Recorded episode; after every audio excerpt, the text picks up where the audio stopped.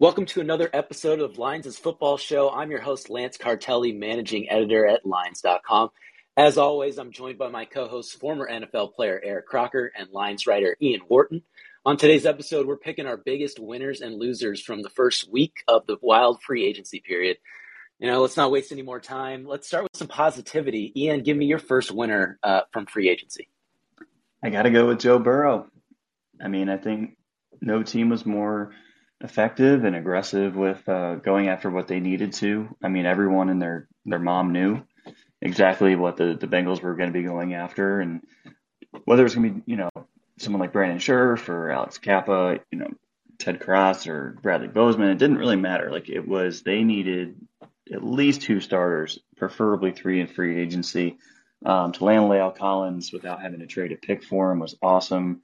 Um, and I mean, I'm kind of surprised too. They spent let's see, eighty million dollars total between Alex Cappa, Karras, and and uh, Collins, which is not bad at all. So, and that's not me, usually what the Bengals do either. They they are assign their own free agents and not really get aggressive on the free agent market.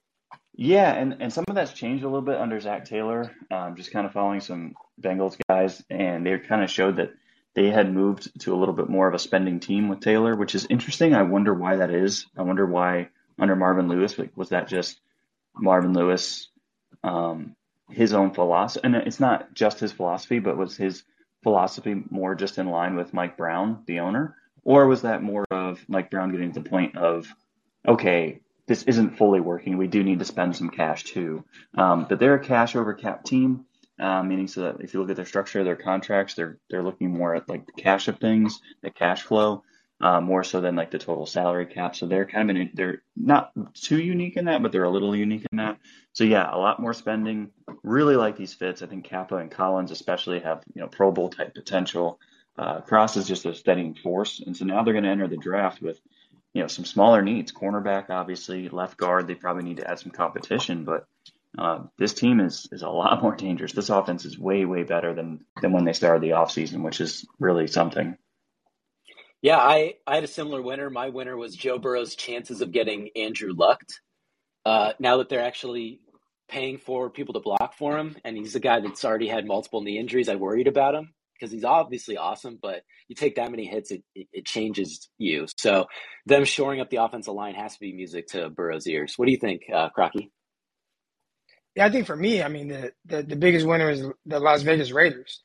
You know, when you look at kind of what they did, one, but, you know, locking up one of their own and Max, uh, Maxx Crosby, that's awesome. Four more years, a guy that really is relentless, you know, made the all pro team for the first time in his career. And then to add someone to rush opposite him with Chandler Jones.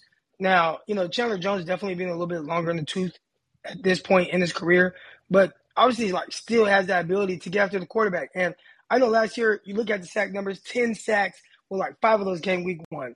So outside of that, he wasn't extremely productive for the rest of the year, but I still think there's enough for him to be able to, you know, have an impact and rush opposite Maxx Crosby. So that was something I like. And then a couple of things that kind of went under the radar with him.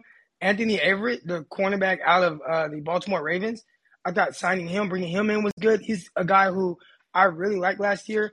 I thought he challenged himself a lot. I thought he was like versatile, being able to play off, play press, uh, and still be able to challenge guys at the catch point. Obviously, I think if you ask Raven fans, they'll probably say, "Oh, he's inconsistent." But I think any team you ask, like, "How, hey, how are the cornerbacks on your team?" They'll probably say inconsistent.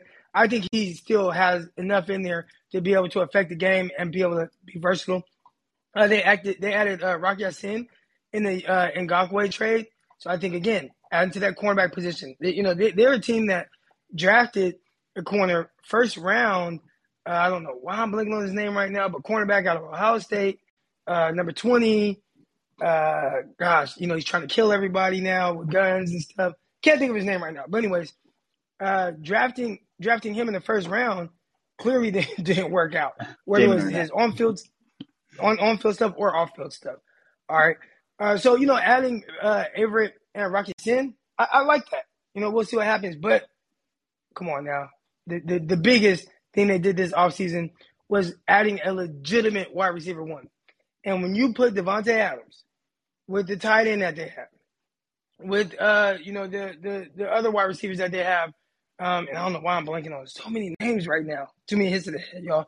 But um, Darren Waller. all right, so there's one. Adding, uh, adding Davante Adams with Darren Waller and uh, Hunter slot receiver. Yeah, Hunter Renfrow. Gosh, I, I'm I don't know. My mind's everywhere right now. But Hunter Renfrow. Uh, you know, adding uh, uh, Adams to those guys, and still, you know, having Bryan Edwards there. You know, who is a guy I really like. Maybe he's not going to be your wide receiver one or wide receiver two, but I do think he's a guy that can fill in and need be and still bring some kind of spark. So I, I think the Raiders, what they did was solidify themselves as one of the more complete teams, not just in the AFC West, but really in all of the NFL. So my, I, I totally agree with you that they got better, but my question is, are they better than any team in the NFC in the AFC West? Are they still the worst team in the AFC West, or did they like hop anybody? Well, I think that's a tough thing, right? I mean, I think you can kind of flip a coin and be like, okay, this team is the most talented. Now, let, us look at the, the Kansas City Chiefs. If it weren't for Patrick Mahomes, and obviously we know Tyreek Hill and Kelce and those guys, but outside of that, how much better are they as a team? I don't want to say outside those guys, like that's a small thing, but when you just look at the total team with the Kansas City Chiefs, I feel like that's a team where, as the season goes on, people are going to be like, oh, well, you know, well, uh, you know, they need help here, or Patrick Mahomes needs help here, or oh, they still don't have that legit wide receiver too. I know they signed Juju, but it's not working. Like, I feel like you're going to start to hear those kind of conversations. Oh, their defense. Well, what's going on with Chris Jones? Like, so I think in theory, like how we view the Kansas City Chiefs as just this like unstoppable force. I do believe that the oh, Raiders, well, at least on paper, go ahead. Mahomes is the trump card in this, though. That's the thing. Like he's so much better than Carr. So I totally agree. Well, I know, but what I'm Raiders saying is he's got better, but I think they're a loser in this because they spent well, all this, all this. Are they a loser because they just happen to be in the same division as Patrick Mahomes? Yeah, like I think that's part of it. Like you have the worst quarterback, and now you're spending premium assets and loading up still to be the worst team in the AFC West. Like it's an so what do you suggest they do? to do that. I suggest they don't trade premium assets for a guy that's about to turn 30 and give him the most money uh, a wide receiver's ever gotten. So I think you spend those things on players that are going to be in their prime when you are competing for the AFC West. But what what because right now you're saying the Trump card is Patrick Mahomes, right? So yeah, the Trump card. How do you? three teams have better receive or better quarterbacks.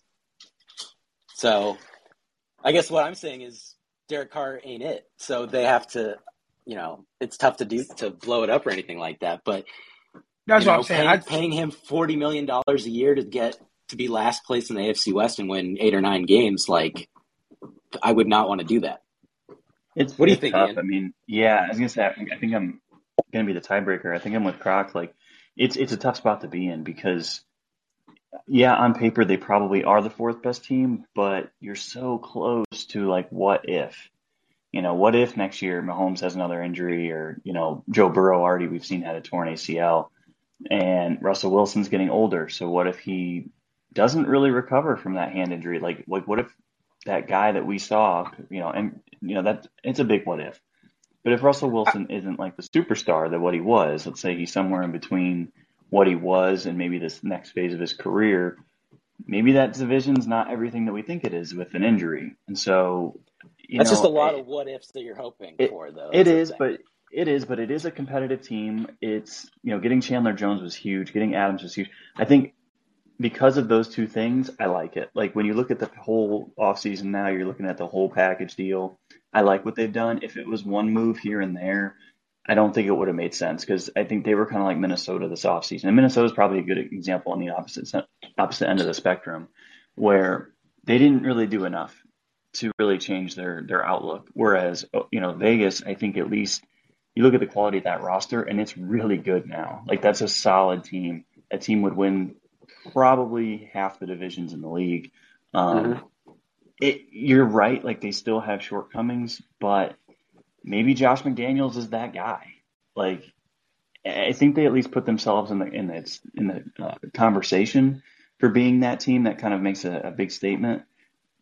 And it's you know I, I, can also see it the other direction because a teardown would have been pretty easy, but you know, maybe maybe it goes that direction if they swing and miss on Adams, if they swing and miss on Chandler, um, and maybe you know we're talking about maybe Derek Carr being you know a, a quarterback for Indianapolis or or Seattle or someone like that. So I liked what they've done. I think they are a winner, with the caveat of you know they had to go one of two ways, extreme, and at least they picked an extreme. Like it would have been better than just sitting still and just being like, eh, okay, I guess we'll just run it back and just re-sign Carr. You know.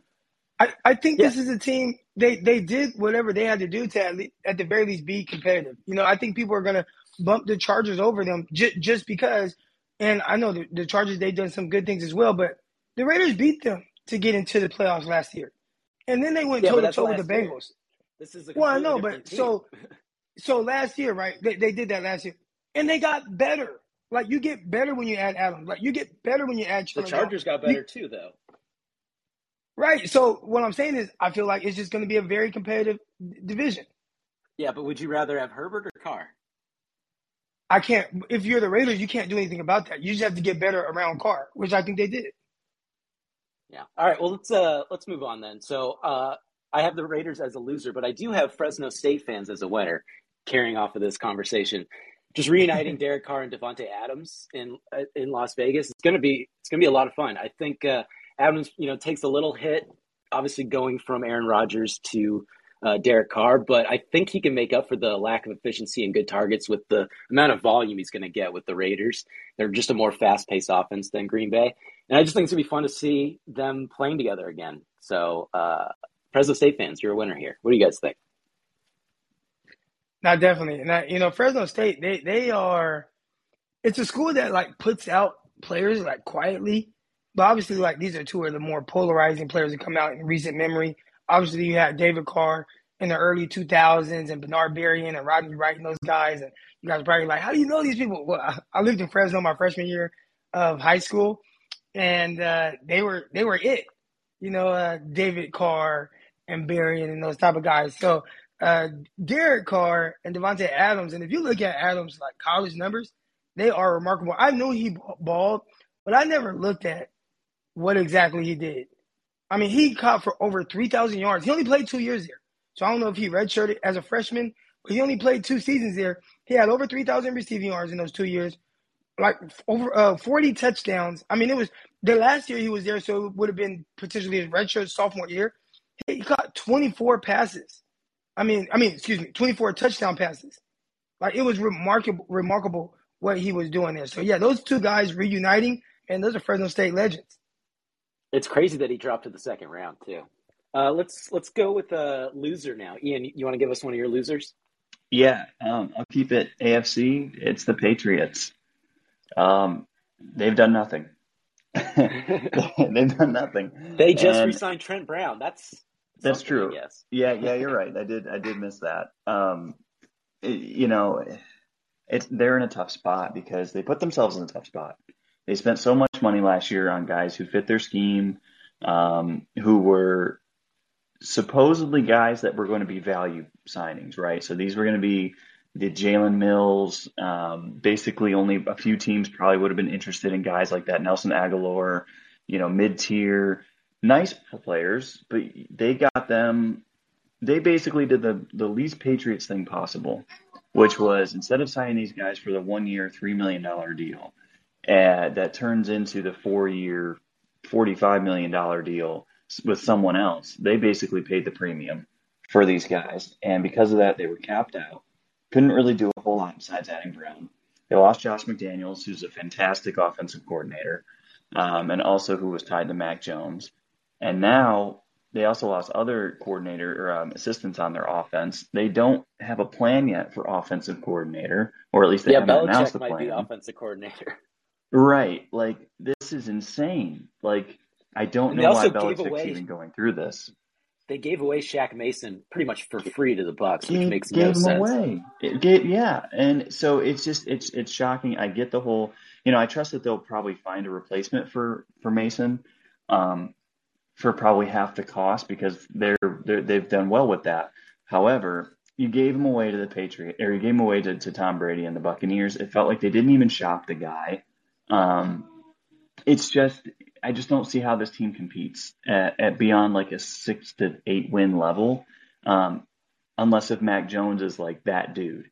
Lost Dont'a Hightower, which is fine because he's an aging guy, but it's like you're, you're starting to see less and less Patriot type players. Um,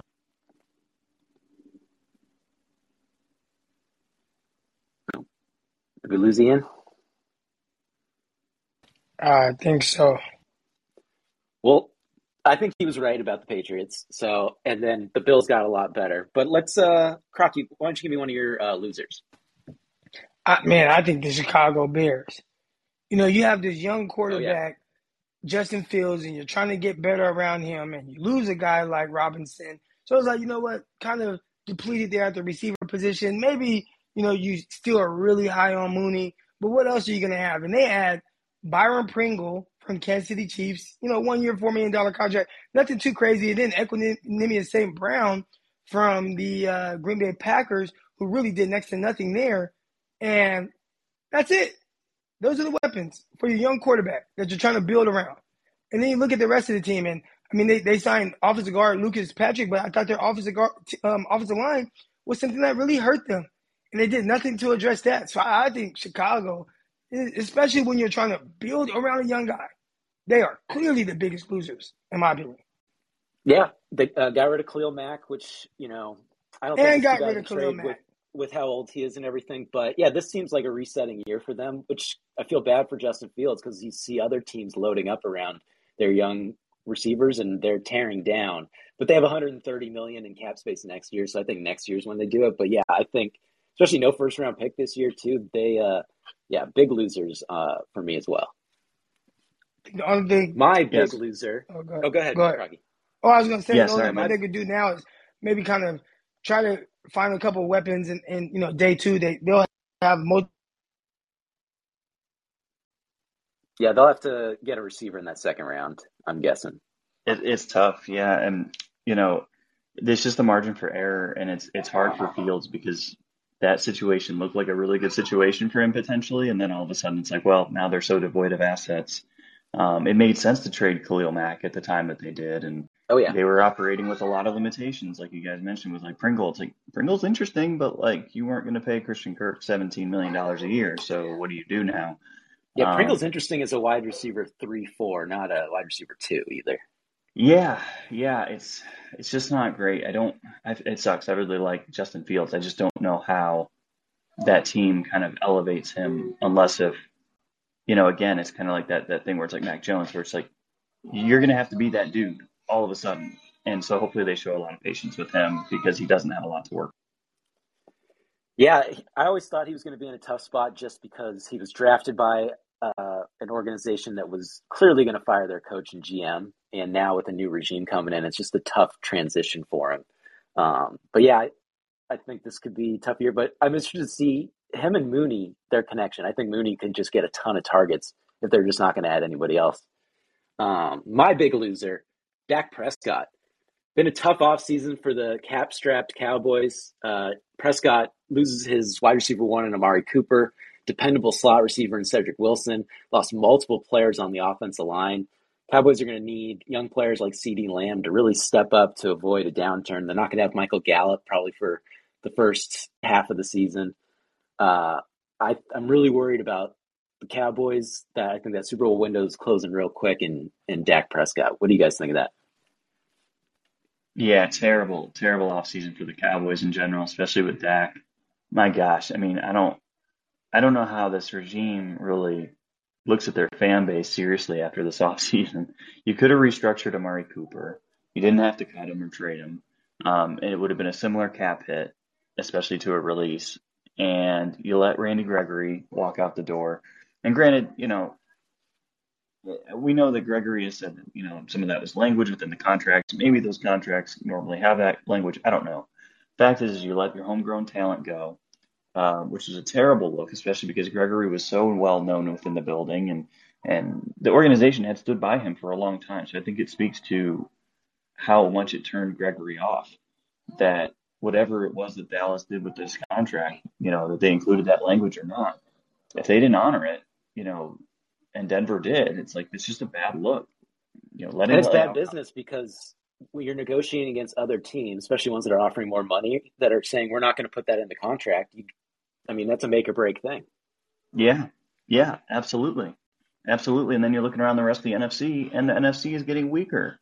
Davante Adams is out of the conference, so the Packers aren't going to be a huge, you know, force for the Super Bowl. NFC, uh, the uh, the Rams got weaker. Von Miller, Andrew Whitworth, Darious Williams, all gone.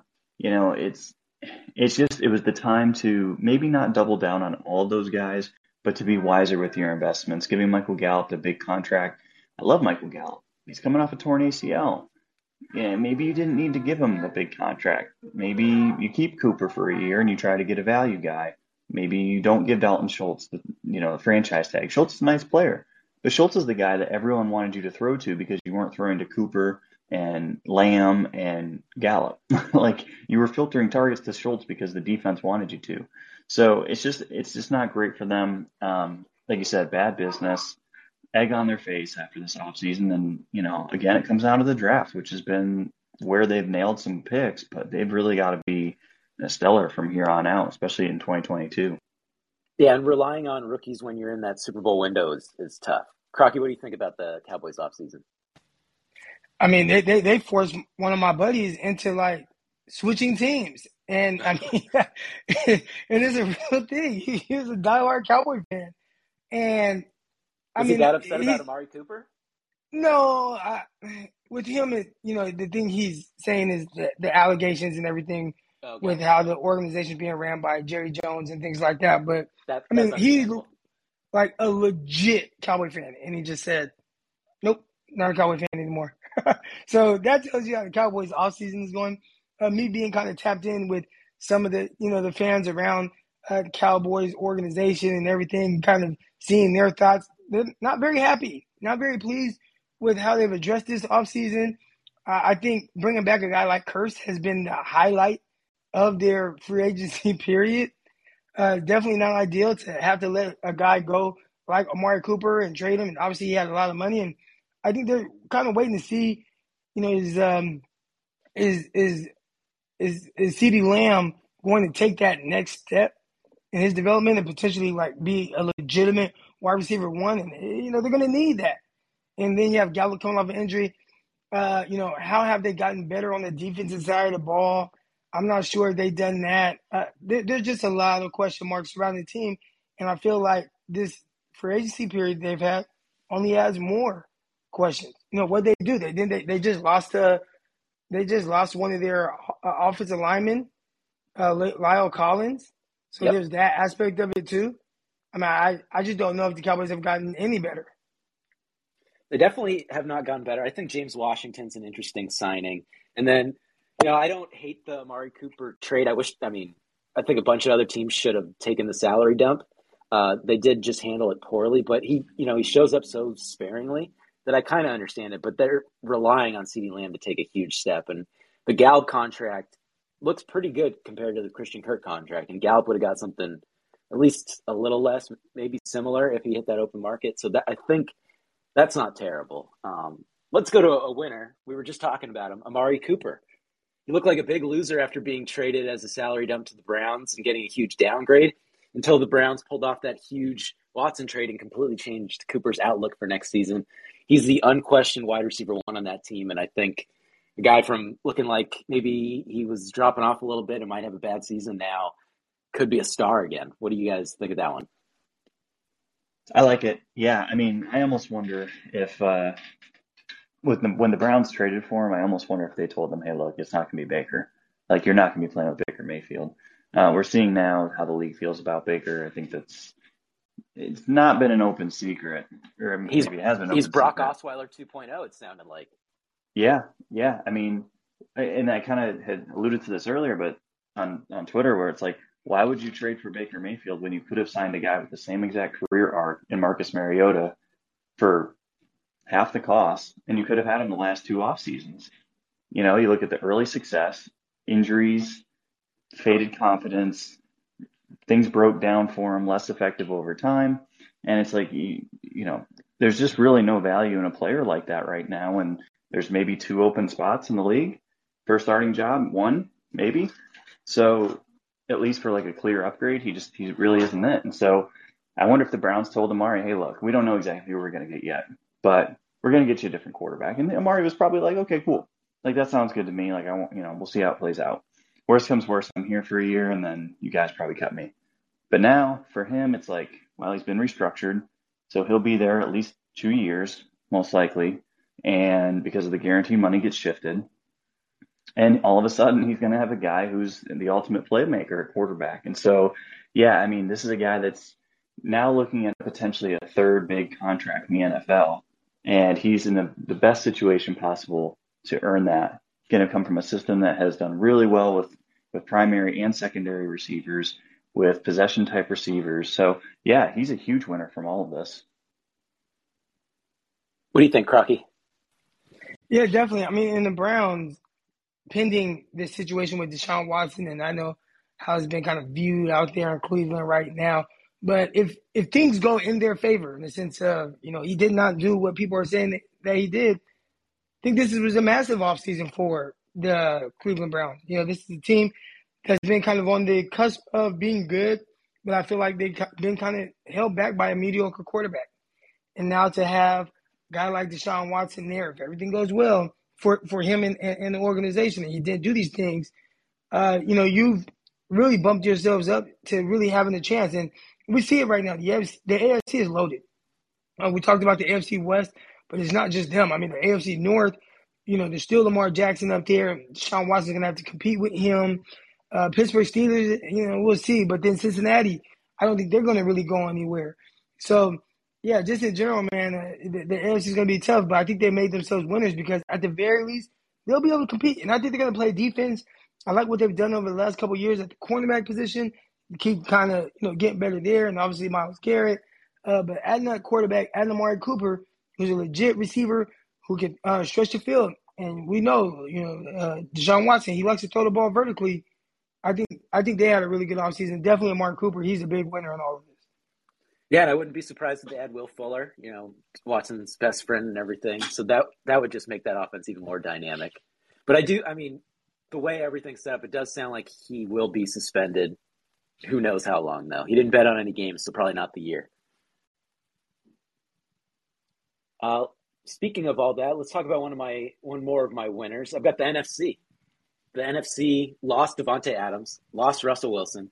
Deshaun Watson stayed in the AFC. That's a huge win for every team in the NFC, pretty much, other than Seattle and Green Bay.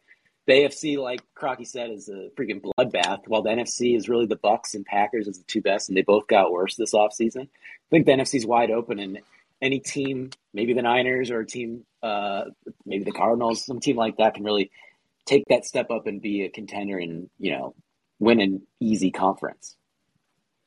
Yeah, no, definitely. I mean, if you're the NFC, you have to be happy with the quarterback that left. Is you know even like guys like Russell Wilson going to the uh, Bronco, Broncos. I mean, the 49ers are definitely winners in all this. You look at the NFC West, and right now it's looking like all right, the Rams, 49ers, you know, be able to take a str- uh, stranglehold on things that are going on there. So, uh, yeah, NFC as a whole, again, uh, even, I mean, guys like Matt Ryan, I know that Atlanta hasn't been very competitive, but hell, if they can get things going, it would have been because of the quarterback. Well, he's gone as well. They replaced him with Mariota, who I think the more he plays, people will realize why he ended up being a back backup in the first place. So, right. yeah, NFC, huge winners throughout this process. What do you think, Ian?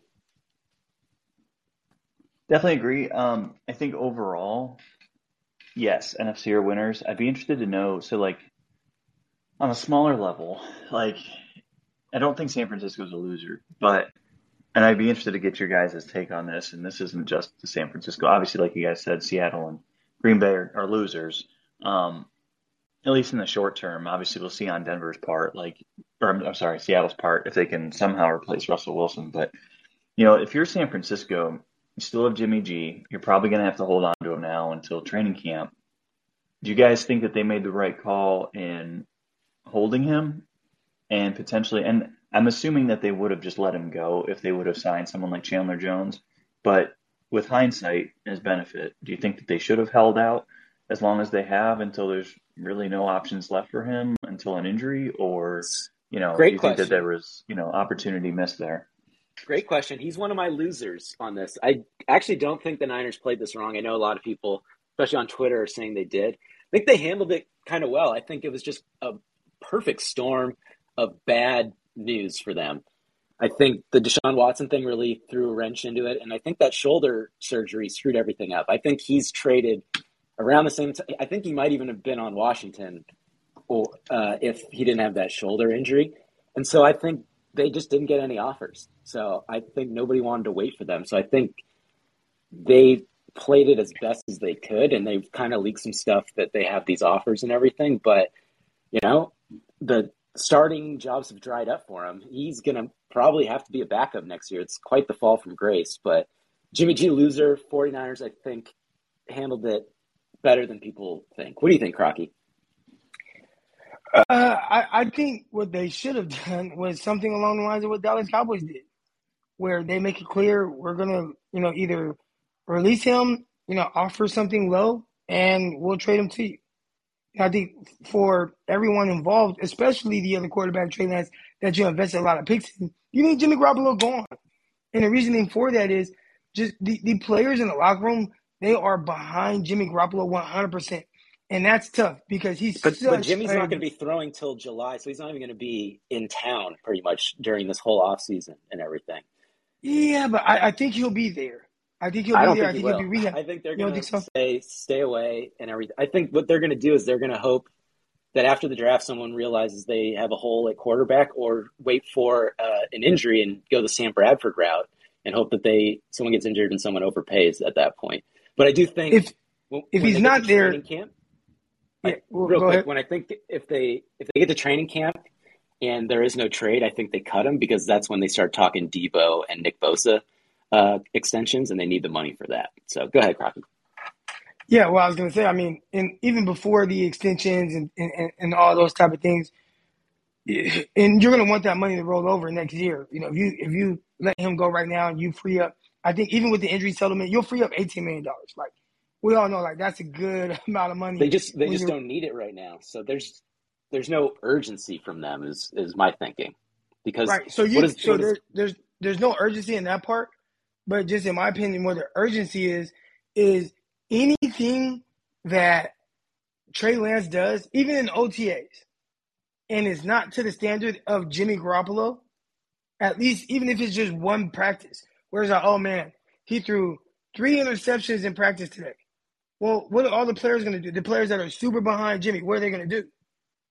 They're going to go to Kyle Shanahan. Hey, this kid's not ready. We need uh, Jimmy Garoppolo here as opposed to uh, you know, not having them there and just being forced to work through those things, which most rookies get the opportunity to do. Or most I mean, guys that don't. Jimmy's thrown five interceptions in practice too, so I don't know. I think, but that's not how they view him. I think we know that made it pretty clear that Jimmy and Jimmy doesn't want to be there. Like I think they both sides have made it pretty clear that he's not going to be there. Yeah, I think yeah. you kind of you kind of mentioned that it was like the perfect storm, and it I think it really was. Like, who would have thought that Watson would have gotten? I say this loosely, but cleared or I guess eligible to be traded um, right before free agency started. Who would have thought Atlanta would be in that room? Who would have thought that Matt Ryan would have gotten upset over it and then not force a trade, but welcome to trade, and then they, they would trade him to Indianapolis and then of course Watson would go to Cleveland. Like there's several openings that I think that were not expected to be open, and um, San Francisco. I think San Francisco played it right. It just like you said, it just really didn't work out their way, and that's it's tough. And I think you probably just hold on to him now until yeah. I think Brock is right though. I think once the, by the time you hit the field, you're probably not wanting him out there. I I, I think uh, he's gone I, by training camp because yeah. because of what Crocky said, and because they are going to sign both their stars that's when they do it. They do it in training camp. I just know, yeah. like, just just kind of seeing how the players gravitate to Jimmy Garoppolo as regular as he is, and it's weird. We we can all see it. Everybody can see it, right? We look at the playoff wins that they've had, and you can almost say, like, what, what has Jimmy really like? Packers games, you know, you can look at that game in the freezing cold, or you can look at the home game against the Packers, and what part did Jimmy Garoppolo play in either one of those wins, as opposed to what we saw from like Colin Kaepernick in both scenarios, right? Against uh, Green Bay at home, against Green Bay on the road, and you could see the difference and just in the ability of the quarterbacks, all right, in those games. And when I look at Jimmy, I think players they still they value the wins the same. When it's like, look, you guys are winning in spite of Jimmy Garoppolo, but clearly they either don't understand that or they don't care because well, he's an amazing person, he's a great leader, he plays injured, he's a warrior. We love all those things about him, so we're really ready to ride with him, and they, just love him so much. And I think it's just it's so difficult for a guy who was the number three overall pick, and it's a business. I get it, but number three overall pick, and you go into a situation maybe thinking, you know what, I'm going to be able to compete for a starting job, and you get to training camp as a rookie, and you're lighting it up, and every time someone asks about you getting first team reps, your coach shoots it down. You have no chance, and then all you hear all season is how much the players love Jimmy, how much they like all this, that, and the other, and, Trey Lance, he's not this, he's, and it's just like that's got to be tough. That's got to be tough for a kid in that scenario. And I think kind of dragging the, the more they drag this out, and Trey Lance, I think he's made of, of the right stuff to be able to work through this. But I do know, like, if I'm looking at it from like just from his perspective, it's not ideal from him. Not from an organizational standpoint. Yeah, keep Jimmy around. Don't let him go until you have to. You don't have to let him go now. You don't need the money. You can still structure contracts the way you want and be able to bring guys in. But for Trey Lance, this is, I think the last thing he wants is him on that, and he won't say it because he's not the type of person. But it's not an ideal situation for him because of the stranglehold that Garoppolo has on that locker room. Yeah, I'm guessing he doesn't even step foot in the 49ers locker room ever again, or even on the practice field. Uh, let's yeah. let's do one more round of uh, winners and losers. If you guys have any more, and then we can move on to bring down the little QB carousel. Uh, Crocky, do you have a winner or loser you want to mention? Yeah, uh, I think the the Rams, you know, being able to kind of extend uh, Matthew Stafford uh, to you know definitely a much bigger contract there, uh, bringing in Allen Robinson, you know, and you know I know it's tough losing Robert Woods. We'll see what happens with Odell Beckham, but you know pairing Allen Robinson with Cooper Kupp, I like that. They signed a, a center. It's going to help, and an offensive tackle going to help on the offensive line. So they haven't made many moves, but I do think each move that they made was significant. So I'd say the Rams, I, it, it, it, they're winners in this. See, I, I, think they got a little worse. Uh, Allen Robinson's fine. He didn't. I don't know. You could tell me he's washing, I'd believe you, but I'm going to give him the benefit of the doubt. But losing Von Miller and losing your left tackle, like those are two huge losses that they. I don't know if they've replaced it. Like Noteboom, maybe he's going to be an okay fill in at left tackle. I don't know who they're going to have fill in uh, pass rusher, especially because they don't have a first or second round pick, I believe. So I'm a little worried about them. But signing Stafford is a is a big one, and uh, you know I'm always worried about teams. The season's so long, especially now with that extra game that they played, you know, in the middle of February. I think that's going to last a little bit for them. So I uh, I don't maybe I'm a Niner homer, but I don't think the Rams uh, reach the same heights. What, Ian, what do you think about the Rams offseason? I would also have them as a loser. Um, Austin Corbett, not a major loss, but still a loss. Um, I don't think they won the Super Bowl last year without Von Miller. So, uh, yeah, I mean, I'm with you. I'm with you. I just don't think I like Allen Robinson. I think he's a great fit for uh, for Matt Stafford. I'm interested to see how he's utilized in that offense. Robert Woods out. Um, Woods did so much beyond just like catching the ball he was used as a primary blocker, used you know on backside cuts. Like he was a willing guy to get in the dirt and kind of do that nasty work. That's not Allen Robinson's game. Um, I don't know that this offense is going to look the same as as last couple of years, and and that's okay because McVay has shown that he can adapt his offense a little bit. Um, so I'm excited to see that. Um, but I just don't know that this team has that same upside, and I don't know where on earth they're going to get it. And uh, you know, the only thing that they win on is that the rest of their competition got weaker on the NFC side. That's basically it. And I don't think that that's really a great offseason. Yeah, I agree. Uh, let's see. Ian, you want to go one more winner or loser? Yeah, so loser, I'll go with Trevor Lawrence. Um, okay. In one way, he wins. And I give the Jags credit. Like, I love that they signed, they went out and spent a bunch of money. Like, I think that was a good decision even though it doesn't get them to the top of the division or the top of the conference, like again, their goal is to be mediocre and not be so terrible, not be the top, you know, few picks every single season. I get that. I think they actually made good financial decisions too outside of a couple players. And I just look at that team today and I say, okay, it's a lot more competent, right? However, the issues and the misses on the spending are the issue. I love Brandon Scherff. I even like Christian Kirk. I don't mind spending the money on Christian Kirk. I think Kirk is a good player. He'll fit with Trevor Lawrence really well. However, you now have three of your highest paid players or guys that you've invested recently into with Kirk, Zay Jones, and Laviska Shenault are all slot receivers. And then you sign Evan Engram, who's mostly like most likely a slot receiver. And you have over 117 million dollars now to Kirk, Marvin Jones, Engram, and uh, and also Zay Jones. So it's like you don't have a true wide receiver one. You're probably not going to be drafting one now in the first couple of rounds because you've invested so much into the receiver room. You spent a lot of money on a linebacker um, when I don't know that that was necessarily the biggest need of the defense. You spent $15 million a year on a linebacker. Like that just, it, it's kind of crazy to think. And, you know. And they lose Myles Jack over it too. You lose Myles Jack, which, you know, I, I don't hate that move, but it's that you spent to replace him and you probably didn't need to, right? So like, right. what's the opportunity cost there? You franchise tag Cam Robinson, $16 million. You already had Walker Little, who was a second round pick last year. You had Jawaan Taylor, who was a first round pick in 2019. So what's the plan with Robinson? He's an average tackle. Like, do you move him to left guard? If you do, why are you paying $16 million for a guard? Like, just the spend, like some of the spending was so egregious. Uh, Jones, Zay Jones in particular, uh, because he kneecaps your, your receiver room so much. Spending $15 million on linebacker, $16 million on Cam Robinson takes you out of the mix for tackles for the number one overall pick, which is okay. Like Hutchinson's probably the better pick. Um, but it's just, it was spending just to spend. It was just throwing money at your entire roster. Um, and it hurt Trevor Lawrence because now Lawrence won't have a wide receiver one. You're going to have a bunch of number two and number three guys and they're making enough money to really have two number one or you know high end number two guys. So just a tough offseason. It's just like they continue to get in their own way, even though their their process was was you know maybe good. Like I think they went into it with the right mindset of competency, and then we'll readdress it in a couple years. But like they keep doing that. They've been doing that for the last decade, and they keep whiffing because they don't correctly identify talent. Yeah, I uh, I had something similar. So I had the Jags as losers, but Trevor Lawrence as a winner.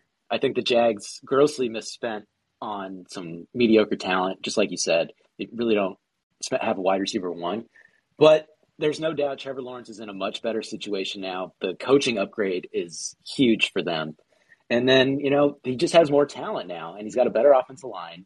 He's got some better receivers, maybe not by much or in a smartly spent way, but it did get better for him. So I do have him as a slight winner. What do you think, Crocky?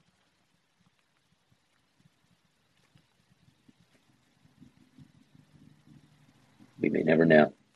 Uh, I see what you're saying. I do see yeah. what you're saying with that for sure. Like, like short term, I, I do agree. Short term, right? Like this is a way better situation. He should look like a decent player next year. So I definitely see what what you're saying with that. I guess I just hope that they don't pass on you know, let's just say Chris Olave at 33, you know, if he's, and he, he won't be there, but if he's there, I hope that they just won't pass on guys like that because they signed Zay Jones. And I think that's my fear with them. Um, I just hope that they continue to take the best player and they can eat their contracts later if they have to because so many teams, so many bad teams do this with, you know, young quarterbacks where the intention was right, but you know, then they totally forget that hey, we signed some limited guys. Yeah, Olave with Trevor Lawrence would be awesome, but he doesn't have a torn ACL, so Baalke wouldn't select him. So maybe Pickens. yeah, it would be Pickens or Jameson Williams. yeah. Oh yeah, Jameson. Yeah, neither of them will be there either. Uh, let me go with my last winner. Who do I want to pick here? Uh, let's go. Uh, Chris Ballard's reputation. The Colts GM gave up way too much for once last year, including a first rounder he and he's everyone's you know favorite GM on Twitter. But the Colts were in bad shape, but they stayed patient. They landed Matt Ryan. Uh, they'll be in the same position next season, probably looking for a quarterback for like the seventh straight year. But to get Matt Ryan for cheaper than what they got, uh, what they gave away uh, Carson Wentz is a nice move for his reputation. Even though I don't, I think he's a little overrated. What do you think, Ian? Yeah, I'm I'm with you. I'm not a huge Chris Ballard guy. Um, good move to pick up Matt Ryan. I like that. Obviously, they just kind of had to do what they had to do with Carson Wentz. Like, at least they got assets for him. you know, they took the best offer that they could right away, which is smart. Um, you know, I think he's, yeah, I mean, Ballard's tough though. It's like he could have traded up for Fields last year, and outside of that, what are, what were his avenues? And I don't really know, but I, it's weird to me because I know he has relationships with guys in the media, and it's just like people talk about him as like a top five GM, and I'm just like, I, I mean, I guess like they run. Yeah, the, the roster's fine, but it's not. The roster's fine. Yeah, exciting. I mean, he took Well, he took some I- I- he took some obvious picks too. Like, and he's done well. I'm not saying he's bad, but like some of the picks he's made, like Quenton Nelson was an obvious pick. Rebuilding the offensive line was an obvious pick. They still have a massive hole at left tackle. They let Eric Fisher hit free agency. They're not in Yeah. on Terron Armstead. It's like, and it he doesn't have to be perfect, but it's just people talk about him like he's Colbert from the Steelers or someone like that, or um, uh, the guy from Ozzie Newsome from like the Ravens, and it's like he's not one of those guys. Let's let's relax a little bit. He yeah, did let the him best do that he could. first. You know. Yeah. Yeah. What were you gonna say, Crocky? Well, I was going to say, you know, I think there is something to, you know, Ballard being able to have a competitive team year in and year out while being so, you know, inconsistent at the quarterback position, right? You know, just doing whatever it takes to at least try to give his team a chance while being able to build a good roster around that. So, I mean, having to play with an older, aging Phil Rivers, not as ideal, but they went to the playoffs. Uh, having to play with Carson Wentz, right? I mean, they had to trade for him because it's like, well, we're picking middle of the or late first round, kind of like, what, what do we do? And I think if people, if you would have given some of these GMs a crystal ball and said, hey, uh, don't trade for Carson Wentz because, uh, you know, Justin Fields, he's not going to go to pick 11. So you can trade up for him. I think most GMs would have taken that, that needed quarterback. But I don't think many people saw that for coming. And, you know, for him to, you know, get wins and at least, they, you know, they, they were competitive. And I think we've seen that. I, I think I saw something that said they haven't had the same quarterback start the season for like seven straight years or something like that. I mean, it, it was Right. something ridiculous.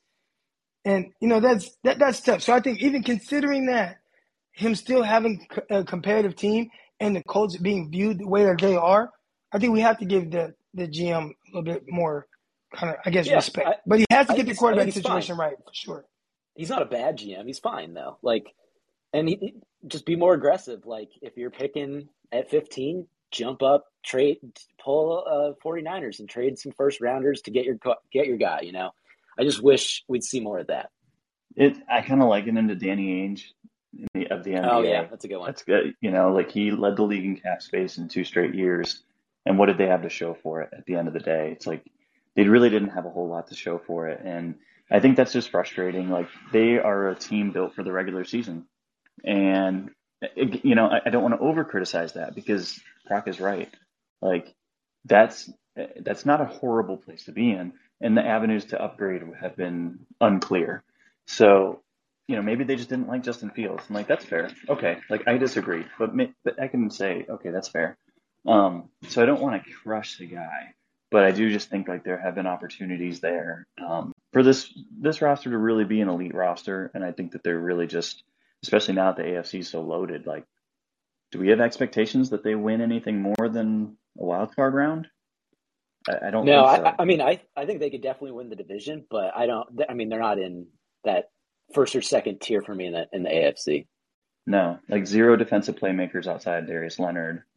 Um, Kenny Moore's nice, but he's a slot corner. Like that's generally not the most valuable position in yeah, the when your secondary. two best players on defense are your defensive tackle and your linebacker, it's not. Oh yeah, and, and Great. yeah, Buckner too. Yeah, so I mean, it's just it's just kind of limited. Like it's he's a he's a good. I think he's done a good job. I just want to calm down on the top five talk. Yeah. How, how good, would- how would we view them if they had like a legit quarterback? I mean, it would obviously like if they're winning these games with Carson Wentz sucking and the corpse of Philip Rivers, a good quarterback would elevate this roster so much. But they still don't have the like. They're obviously well coached and they're solid, but where are the blue chip talent players? Right. Like that's that's the only thing I think they're missing. That and the quarterback, of course. Yeah. Is that receiver room, and they've taken some good gambles. Like Parris Campbell was a nice pickup. Obviously, you can't you can't predict the injuries. I mean, that's tough. Right. But you know, I like I like Pittman a lot as a like as Pittman? number two though. Yeah. So I think that he's done a nice job. It's just the hardest job in sports, and that's what you know all these coaches and GMs are unfortunately graded by, which is your quarterback. Yeah, and he's made some good moves, like trading up for Pittman and then getting Jonathan Taylor in the second, getting both those guys in the second round is really good work. but you want to see more of that. Exactly. Let's uh let's move to the QB carousel. Uh, do this pretty quickly, um, since I haven't gotten your thoughts on some of these new quarterback spots. So uh, we were just talking about Jimmy G. Obviously, we had a long conversation about that, so we won't have too much talk. But I want to hear what you think the end game is. What do you think eventually happens with Jimmy G? Does he get released, and who does he sign or get traded to? Uh, Crocky, let's start with you. Yeah, I think they just end up letting him go.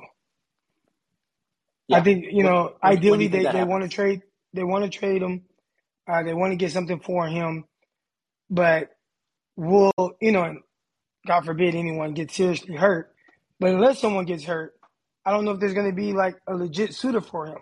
I mean, maybe uh, let, let's say all things stay the same right now. What team could utilize him to where it's 100% an upgrade over whatever they have at the quarterback, and it moves the needle enough for them to take on him, his cap hit, and you know what? He's going to be so much better than whatever we have at quarterback right now. Like, what, what team is that?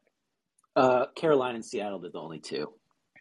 And Carolina is the most desperate because that coach Rhule is on the hot seat. So they're the only ones that really make any kind of sense. But I still don't see them giving up any kind of premium assets back to back years for retrade quarterbacks. Right. I think that would be my, my prediction for Jimmy is after the draft, um, you would see like a third round pick or something swap to San Francisco from Carolina. Um, they have a fuller cupboard of picks next year, and that's when you'll see the desperation. Um, but yeah, I mean, you guys are right. they're just out of spots. Like maybe Pittsburgh revisits if they don't get Malik Willis, but like they put a first round tender on Dwayne Haskins, so and that Trubisky it doesn't really far fetched. Yeah, sense on. Yeah, I I agree with you guys. I think if he's not traded during the draft, it's directly after the draft to Carolina for like a fifth, maybe a conditional pick that can move up to a fourth or third. Uh, and then if he's not traded by then, I think he's released when he can throw in July. It's just uh, it's kind of crazy to think that him and like Baker could be backups next year. It is crazy, like especially because I mean there are I mean, Baker was the number one pick. You would think there would be more of a market for him. And that is a great segue to what do you think happens with Baker Mayfield? Ian, what do you think? Yeah, man. I, I, I think Cleveland will eat half of his salary and then trade him for a late round pick. Um, probably, if not before the draft, probably during the draft. Well, I mean, stuff usually doesn't happen during the draft like that. Um, I think he could get traded in the next week or two. Yeah, I think they're really motivated to, especially if they eat like half of his salary, like looking at the teams that have space. But I think he'll be a backup. Like unless if they take kind of what we talked about, Carolina's Carolina makes the most sense, but just came out that they're not interested in him, which that could be just hardball. But I mean, I don't know why. I, don't know why you're spending. You know, I think Cleveland's gonna have to eat probably ten million bucks of that salary to take to get rid of that contract. They just have no leverage. Seattle doesn't seem to want him. Which, if I'm Seattle, I don't. I probably don't want him either. Like it doesn't really make sense for to have Baker on that roster if they're not trying See, to win I next of, year. I think Seattle makes a lot of sense. They're kind of in this us against the the world kind of thing. They have Drew Lock as their starter right now. Seems kind of like the reclamation project that Seattle would do as like a one year thing. What do you think, Crocky? Yeah, I mean, Seattle probably makes the most sense for Baker Mayfield.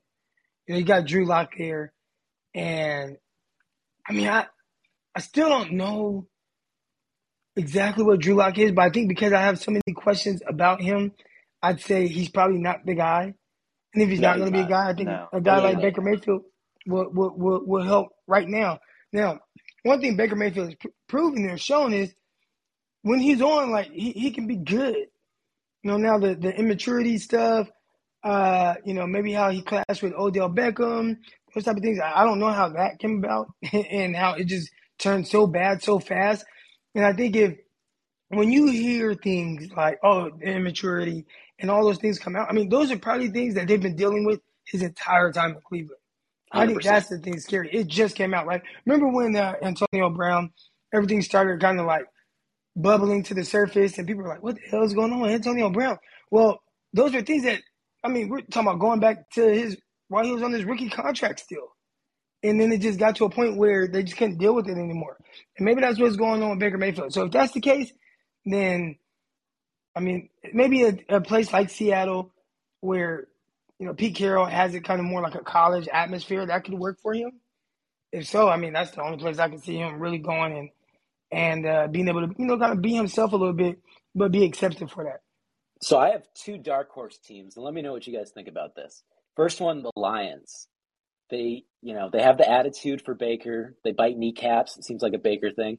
And then the guy that drafted him in Cleveland is in the Lions front office. So I think that's an interesting one if they want to move on from Jared Goff or if they're not interested in going the rookie route and everything and having that. And then I think the other one is the Buccaneers. We don't know how much longer Tom Brady's going to play. They need a backup quarterback. I actually think that one would be really interesting. Uh, Ian, what do you think of those two? Yeah, I think Baker. I think uh, Detroit makes sense. Um, it kind of depends on like, do they view their pick at the top of the second round as, you know, the QB, or do they want to trade up from there to get a QB like Desmond Ridder if he's there? So I'm, I'm kind of interested to see like what they want to do long term at that position. Do they want to take the gamble? Because I do think it makes sense. Um, kind of bring a little bit more of a fiery attitude kind of to that room. Um, yeah, I mean, every other situation, you're just trying to find like that upside of like where could he step in. See, I mean, I, I see what you guys are saying about Seattle. Like it kind of makes sense, but you know, this was the guy complaining about his offensive line when he had a top five offensive line in Cleveland. Right, he would so get sacked so much in Seattle. That's my concern. yeah, that's my concern about Seattle. Yeah. And they don't have a defense that's really worth talking about anymore either. So, um, I, I just it's it's really hard, and that's the problem with like these average quarterbacks is they just you know I thought Washington was a better fit for Baker than for Wentz, and it's like well now that they're like Washington jumping the gun that early on Wentz really just right. threw this whole market into a tizzy. Like they're yeah, committed to, to a guy that's yeah for sure for sure because like if they would have waited they could have just signed Marcus Mariota or they could have signed you know, any they could have traded anything for these guys at this point like the Browns would probably give up Baker for a sixth round pick at this point just to get off that salary. So yeah, the, the last time we talked, we thought it was a crazy overpay because they didn't have that much cap, uh, salary cap space anyways, and they had to cut guys after trading for Wentz. And now all the teams that are being patient have worked out way better, so they jumped the gun hundred percent. Crocky, what do you think of my landing spots, Lions or, or Bucks for Baker? Oh man, I mean with the Lions I just look at Jared Goff and like how much how much better is Baker Mayfield than Jared Goff? You know, so know that, that aspect of it. I don't, especially if the only way it makes sense is if you Brock Osweiler Baker and the Lions get a pick out of it. Yeah. Right. So, uh, and then obviously look at Tampa Bay, and maybe that could be a good landing spot in the sense of you got Tom Brady there. You said Tampa Bay, right? Right. Yeah. Yeah, I mean, you got Tom Brady there. He could sit and kind of learn at least for a year and truly understand how to be more of a professional and, you know, have kind of have that transition. But are you going to pay Tom Brady whatever you're paying him and then add uh, Baker's fifth year option money to that? Now, if they, if, if Cleveland's able to eat some of that, which the way they structured Deshaun Watson's contract, they can, then maybe it makes a little bit more sense. But you could also you know, sign him to a, an extension where you know you spread it out over two years, and then he kind of becomes the de facto starter next year if this really is Brady's last year. Right. Yeah. I wonder if Cleveland would want to keep him away from that situation. Yeah, I'm interested to see like if they care. Um, you know, is it doesn't sound like, like they care? Yeah, yeah, I wouldn't. I wouldn't think so because you know they probably don't have any faith in him whatsoever. But it would be interesting to see like is it worth nine million dollars and a fifth round pick for them to control it that much, or because I, I think I saw something that like Pittsburgh would be interested in Baker, and I'm like, wow, that seems such like an anti-Pittsburgh player. That would be kind but, of fun for him to stay in the division too. That'd be really fun. I mean, I'm here for that yeah. chaos. Yeah, I wonder if they would Donovan McNabb him and trade him in division. That's like the lowest amount of respect you have for a quarterback. That'd be phenomenal. I mean, I I'm here for the storylines because those games would be just truly something else. Oh, Baker would take it so personally too. It would be amazing. And it'd be wonderful uh, too to see him if he loses, try to blame Mike Tomlin, which just be oh, really right. Yeah, I'm sure him and Tomlin would really get along. right. Uh, let's see. The final uh, two quarterback carousel spots, we've got Marcus Mariota and Jameis Winston in the same division, picks one and two a few years back. What do you guys think of those landing spots? Ian, uh, let's start with you. I love it for Jameis. Uh, best choice for Jameis. Again, don't know why Indianapolis or any of these teams that had the opening weren't looking Jameis would have been the guy I, if I was a mediocre team, I would have gone after Jameis because he's entertaining and he's gonna Yeah, put up points and everything. He might not be great, but at least he brings an entertainment value. entertainment, great leader, so he's gonna be well liked by the team. Has upside. Worst case, you know, it just doesn't work out for whatever reason, injuries or just turnovers or whatever, and then you're picking high next year. Like you want the downside with the upside. So definitely Jameis would have been my top guy too. So I love it for the Saints. Comfortable there. It'll it'll work. Like you know what you're gonna get from him next year, um, which is at least a solid level of play. For Mariota, I'm a little bit questioning it because this is an offense that he came out of in Tennessee and experienced it in Tennessee, and he had not the best years of his career in that offense. Well, he got benched by the head coach of the Falcons, pretty much. So Yeah, yeah, it's exactly. an interesting uh, match. and he goes to a place with almost zero weapons outside of uh, um, Cordarrelle Patterson Kyle and Kyle Pitts. So it's just it's a really mediocre situation. The Falcons have the worst roster in the NFL, and I don't think it's particularly close. Yeah. So on one hand, hey, look, you're gonna have a starting job, or you're gonna compete for a starting job with a rookie. So like that's still valuable. Like, and you earn some good money to go there. But at the same time, if I was Mariota, like, dang, I would have really hoped to to land a better job than that. So a little bit tough. I mean, I don't hate it for him, like, but it's just a weird fit, and it's a weird. It's weird that they showed confidence in him to give him that contract when, like you said, like Arthur Smith already benched him. Like, just a bizarre Yeah, he- set of circumstances. Yeah, he he definitely got a backup salary and everything, but yeah, it, it is interesting. I'm, he's just got to be glad that he's at least got a shot since he's been a backup the past few years. Uh, Crocky, what do you think of the Mariota and Winston landing spots? You know, I think it's definitely ideal for a guy like Winston to kind of be able to stay in New Orleans and have a rapport with the, the players, the team, the, the, the coaches that are there. Uh, will Michael Thomas come back? Like, what's his situation? Because, you know, I, I've had a high ankle sprain. It's not something that keeps you out for an entire season. you know, um, especially, I believe he had the ankle sprain. Didn't he have it the year prior? Yeah, just- and then he he tried to do uh, the non-surgical route in the off season, and that backfired. He ended up needing surgery, and then it all just went downhill. And plus, he doesn't didn't really want to be there. Right. And so I think there was an issue um, there. So, you know, will will he come back? I think that's the big question. It's, and I'm pretty sure that's something that uh, Winston, you know, would benefit from with with Mike Thomas being there. Aside from that, I mean, they have a guy like Callaway. We'll see what strides he makes. You know, he's not a guy that I think you want to bank on having to be your wide receiver one or your number Yeah. one option. They they got to Uh, receivers, yeah. like multiple receivers. I think this offseason. But you know, just looking at how he was able to take care of the ball last season to, to start the year, um, he wasn't asked to do a whole lot, and maybe that's the recipe for Jameis Winston to keep him from kind of sabotaging things offensively. Don't throw the ball a lot, uh, you know. So when when he does, and we've seen him with Tampa, and maybe just you know, I don't know, Bruce Arians instilled a different mindset of hey, just let it loose, and if you throw a pick, you throw a pick.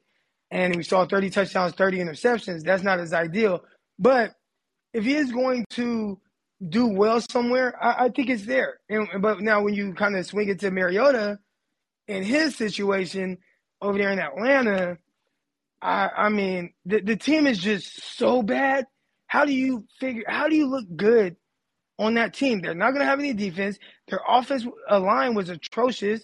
You know, who, who who's their running back? I, I, I don't know. I can't, I don't, who's their receivers? So, I mean, oh, they have Patterson. Yeah, got- but they their, got their number one receiver is uh, Olamide Zaccheaus. I mean, you know, so I mean, Mariota, we'll we'll see if he can just make some magic happen. but I feel like he's kind of set up for failure. But you got to take it. You know, if a team is giving you that type of opportunity to be able to kind of start and turn things around, and you know, you, you do it. Now, maybe Yeah, it's a situation, and it doesn't seem like they're heading in the right direction. But you know, last year around this time, we probably all thought that the Cincinnati Bengals were one of the worst teams in the NFL, and they ended up going to the Super Bowl. Now, I'm not saying that Atlanta's going to do that, but you know, I guess that's my way of saying anything is possible. But well, the one I, I difference wouldn't is the bank on it. Bengals have Burrow. I, I think like it's more, it's more like the Lions. Like everyone expected the Lions to be the worst, and they ended up the second worst. So Right. But okay, so question for you guys: You're the Falcons. You're the GM of the Falcons. You've got the number eight pick. Do you go best player available? Do you go quarterback and or so BPA and then tank this year to get a Stroud or Bryce Young next year? What do you think, Ian? I think, yeah, I mean, so the only guy that I'm taking that range is is Malik Willis. So if you think that Willis goes six to Carolina, then I'm asking what it takes to trade up. I, don't want to leverage much, though. I'll say that. The thing is, if you're trading up, you could be giving away the number one pick next year. Yeah, so like if it's, you know, I even hesitate to say more than a second because this team's just so bad. Like I wouldn't. It's going to cost them at least another first to go from eight to in that top five. Five, yeah. I mean, Yeah. If eight I- to five costs you that much, then you can't do it. It's just you just don't have the ability. And we talked we talked about this with Chicago earlier. It's like you're going to sit in that same situation where, okay, like Arthur Smith might not be about to be fired, but at the same time, like your roster's so behind the eight ball that you need every pick that you can get in the top hundred. Um, Yeah, if I'm them, I'm tanking. I'm trading back from eight and getting as many assets as I can. Build out the roster. Let Mariota, you know, flounder for a year, and then get Bryce Young or C.J. Stroud. Crocky, what do you think? You're on mute. My, my bad. I had to take myself off mute. Uh, gosh, I, right now, and I didn't get to see it live, but everybody is raving about Malik Willis's performance. Yeah. And if it was as good as people say, and I saw uh, Dan Orlovsky just flat out say he just locked up like you know a top ten pick, one hundred percent. Oh, he- like, gosh, he's going. He's going top five for sure. Right. So if that's the case for Malik Wilson, we'll see. I just had a um, you know, I host Locked On NFL Draft, and I had the uh one of the hosts from the Locked On Lions, and I had asked like, hey, do you think there's any chance that Malik Willis goes up to number two? And obviously that was before the pro day today, but he didn't really see that, and I was thinking like, could that be the contingency plan for Jared Goff? And their way to kind of move on and, and kind of build around a guy like Malik Willis. And I think he'd play well in that type of environment. Some of the receivers that they have, uh, maybe add you know one more guy eventually to have that like legit wide receiver one. But um, you know, Well, man, know- he might I- he might have worked out it worked out uh worked his way out of you know being a pick for Atlanta, who would probably be interested in a guy like him. Yeah, I, I know Ian is a big fan of Malik Willis. I, I had Malik Willis in my uh, updated mock draft before this pro day at number two. So I uh, I think he's definitely in there. It just really depends what the Lions think. But if I'm the Lions, I or if I'm the Jaguars, actually, you know, I leak that I want the quarterbacks. so someone trades up to one because the Lions really want Aidan Hutchinson. It sounds like, and so all this Malik Willis stuff is coming out now that everyone thinks Hutchinson's going one. So if you can leak the the only way to get Malik Willis is at one, Jags trade back, you now get Hutchinson. That's what I would do if I was the Lions. Yeah, I mean, this class is weird though too, in the sense of like, are you going to take a free safety number two overall? Like Kyle Ham- Hamilton's good, but he's not Sean Taylor as a prospect. He's the betting favorite right now to be the number two pick, but I can't see it. Like you got to take crazy. positions there. It's crazy to like, and I love I love defensive backs and safeties, but like, he ran a four six on a fast track, and every highlight of him is him just making the tackle in coverage. Like he's a good player, but he's not that guy. He's not the number two overall pick at safety. And unless if you want Kayvon Thibodeaux, which that's what I'm kind of coming back to, where it's like, okay, maybe like the smoke about Thibodeaux is not accurate. Like, See, I'm it comes down believing to the smoke. I think he's dropped. I think Travon Walker could go ahead of him. And maybe so. Like that's the that's the tough part. 'cause it's like you have to take obviously you have to take someone there at two. So you're either taking to me it's you're either taking Willis or you're taking a pass rusher. Or I guess you're taking a corner if you really like Stingley or I mean, you- Sauce. You But could go like Ekwonu or Evan Neal or something and just really solidify your your tackle spots, but I don't think you want to do that. I don't So think this is so, why yeah. I this is why I, Kayvon Thibodeaux doesn't come off as like like look at Dan Campbell, right? And everything he prides himself Right. on and everything he yeah. prides his team being, you know, that that team that is really like football. Like I love football, like I'm going all out for football. And right now people are questioning that with Kayvon Thibodeaux. yeah, Yeah. I, I don't think Yeah. So I, I don't even know if he Lions at all with fits the, the culture of that and if he would buy in to what Dan Campbell is selling. Clearly the rest of his team did because although they didn't finish with a good record, they fought. Like they fought hard. They just weren't very good. and you know, it's kind of a depleted start start over roster in there. Now in year two of the rebuild, but I do think that they're trying to build around guys that have that type of mindset. And I'm not sure if Thibodeaux is that guy. Now maybe they've had more conversation with him and maybe no more people talk to him. They they figure out, oh no, he is a good football guy. But right now, everything that's coming out, he, you know, obviously he's a terrific football player. I don't think anyone's going to question that. But I tell people all the time, the reason why players end up being bust is not because they lack talent. It's because you know what's the mindset? What was it? What are their willingness to go above and beyond to be the best football player they can be? And when you are Kayvon Thibodeaux and you come out and you say things like, "Oh, I ain't go to Alabama because they're all about football," like what? you know what I'm yeah. saying? Like, and I get maybe he just misspoke and maybe he just wanted to sound smart, so he's maybe said what he thought people wanted to hear. But people that are picking in the top five, that's not what they want to hear. Not when they're going to be investing thirty plus million dollars into you. He's a Gen Zer. That's just a Gen Z response the youth these days. You know, they don't they don't tell you what you want to hear. But no, I completely agree. I like usually don't buy a lot of the smoke screens, but once he said that and hearing some of the other things that he maybe isn't as dedicated and stuff, I started believing that he was falling down. So I still think he's a top ten pick, but I think that's more. I think he could be the Falcons pick at eight if they stayed there. Yeah, I think at some point, like it is the risk and the risk versus reward, and um, kind of what you talked about, like with Campbell's staff. That's why I keep coming back to Willis there because I'm like, I think they're gonna love his personality. They're gonna love like his, and that they're just gonna come down to it and be like, you know, we don't plan on being in the top five next year. Like, we don't plan on being in position for CJ Stroud or any of these guys. Like, and I think that they have a pretty good argument that they won't be with the NFC being weakened as much as it is. it's just I don't know. It'll be fascinating to see. Like I think they just kind of have limited options, and if they can't sucker someone to trade up for him, then uh, I think you kind of just. I mean, I'm not saying you just whip the pick. I mean, I believe he should be the second pick. Like it's just a good fit as far as you know city and culture, and I think that that would be really good to rebuild reboot their franchise around. But um, I don't know that yeah, number I, two pick is so fascinating this year. Yeah, I'm interested to see exactly what they do because they do have that 30 second pick, and they can maybe if a Sam Howell drops or Desmond Ridder drops, or maybe they move up from 32 to get one of those guys. I think Ridder's a guy that they would like. I don't know. He just seems like he has that kind of Detroit mentality that I think they would like. But I also think they would really like Malik Willis because how could they not? So I, it's going to be interesting for sure. I think that'll uh, that'll do it for today's episode. Um, let's uh, open it up to questions before we sign off. Any questions from the listeners?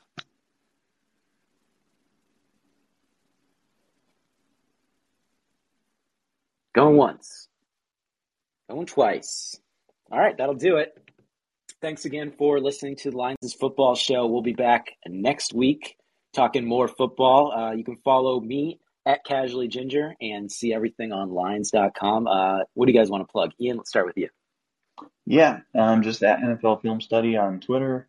Um, just occasionally some stuff coming out over Bleacher Report, but not too much at this point. So, yeah, just follow along there. I'll be dropping my Desmond Ridder uh, thread hopefully in the next like two days. I finally found like the missing Murray State game that I was searching desperately for to to finish all of his games charting, and then we'll move on to the rest of the quarterback prospects. So that's about it.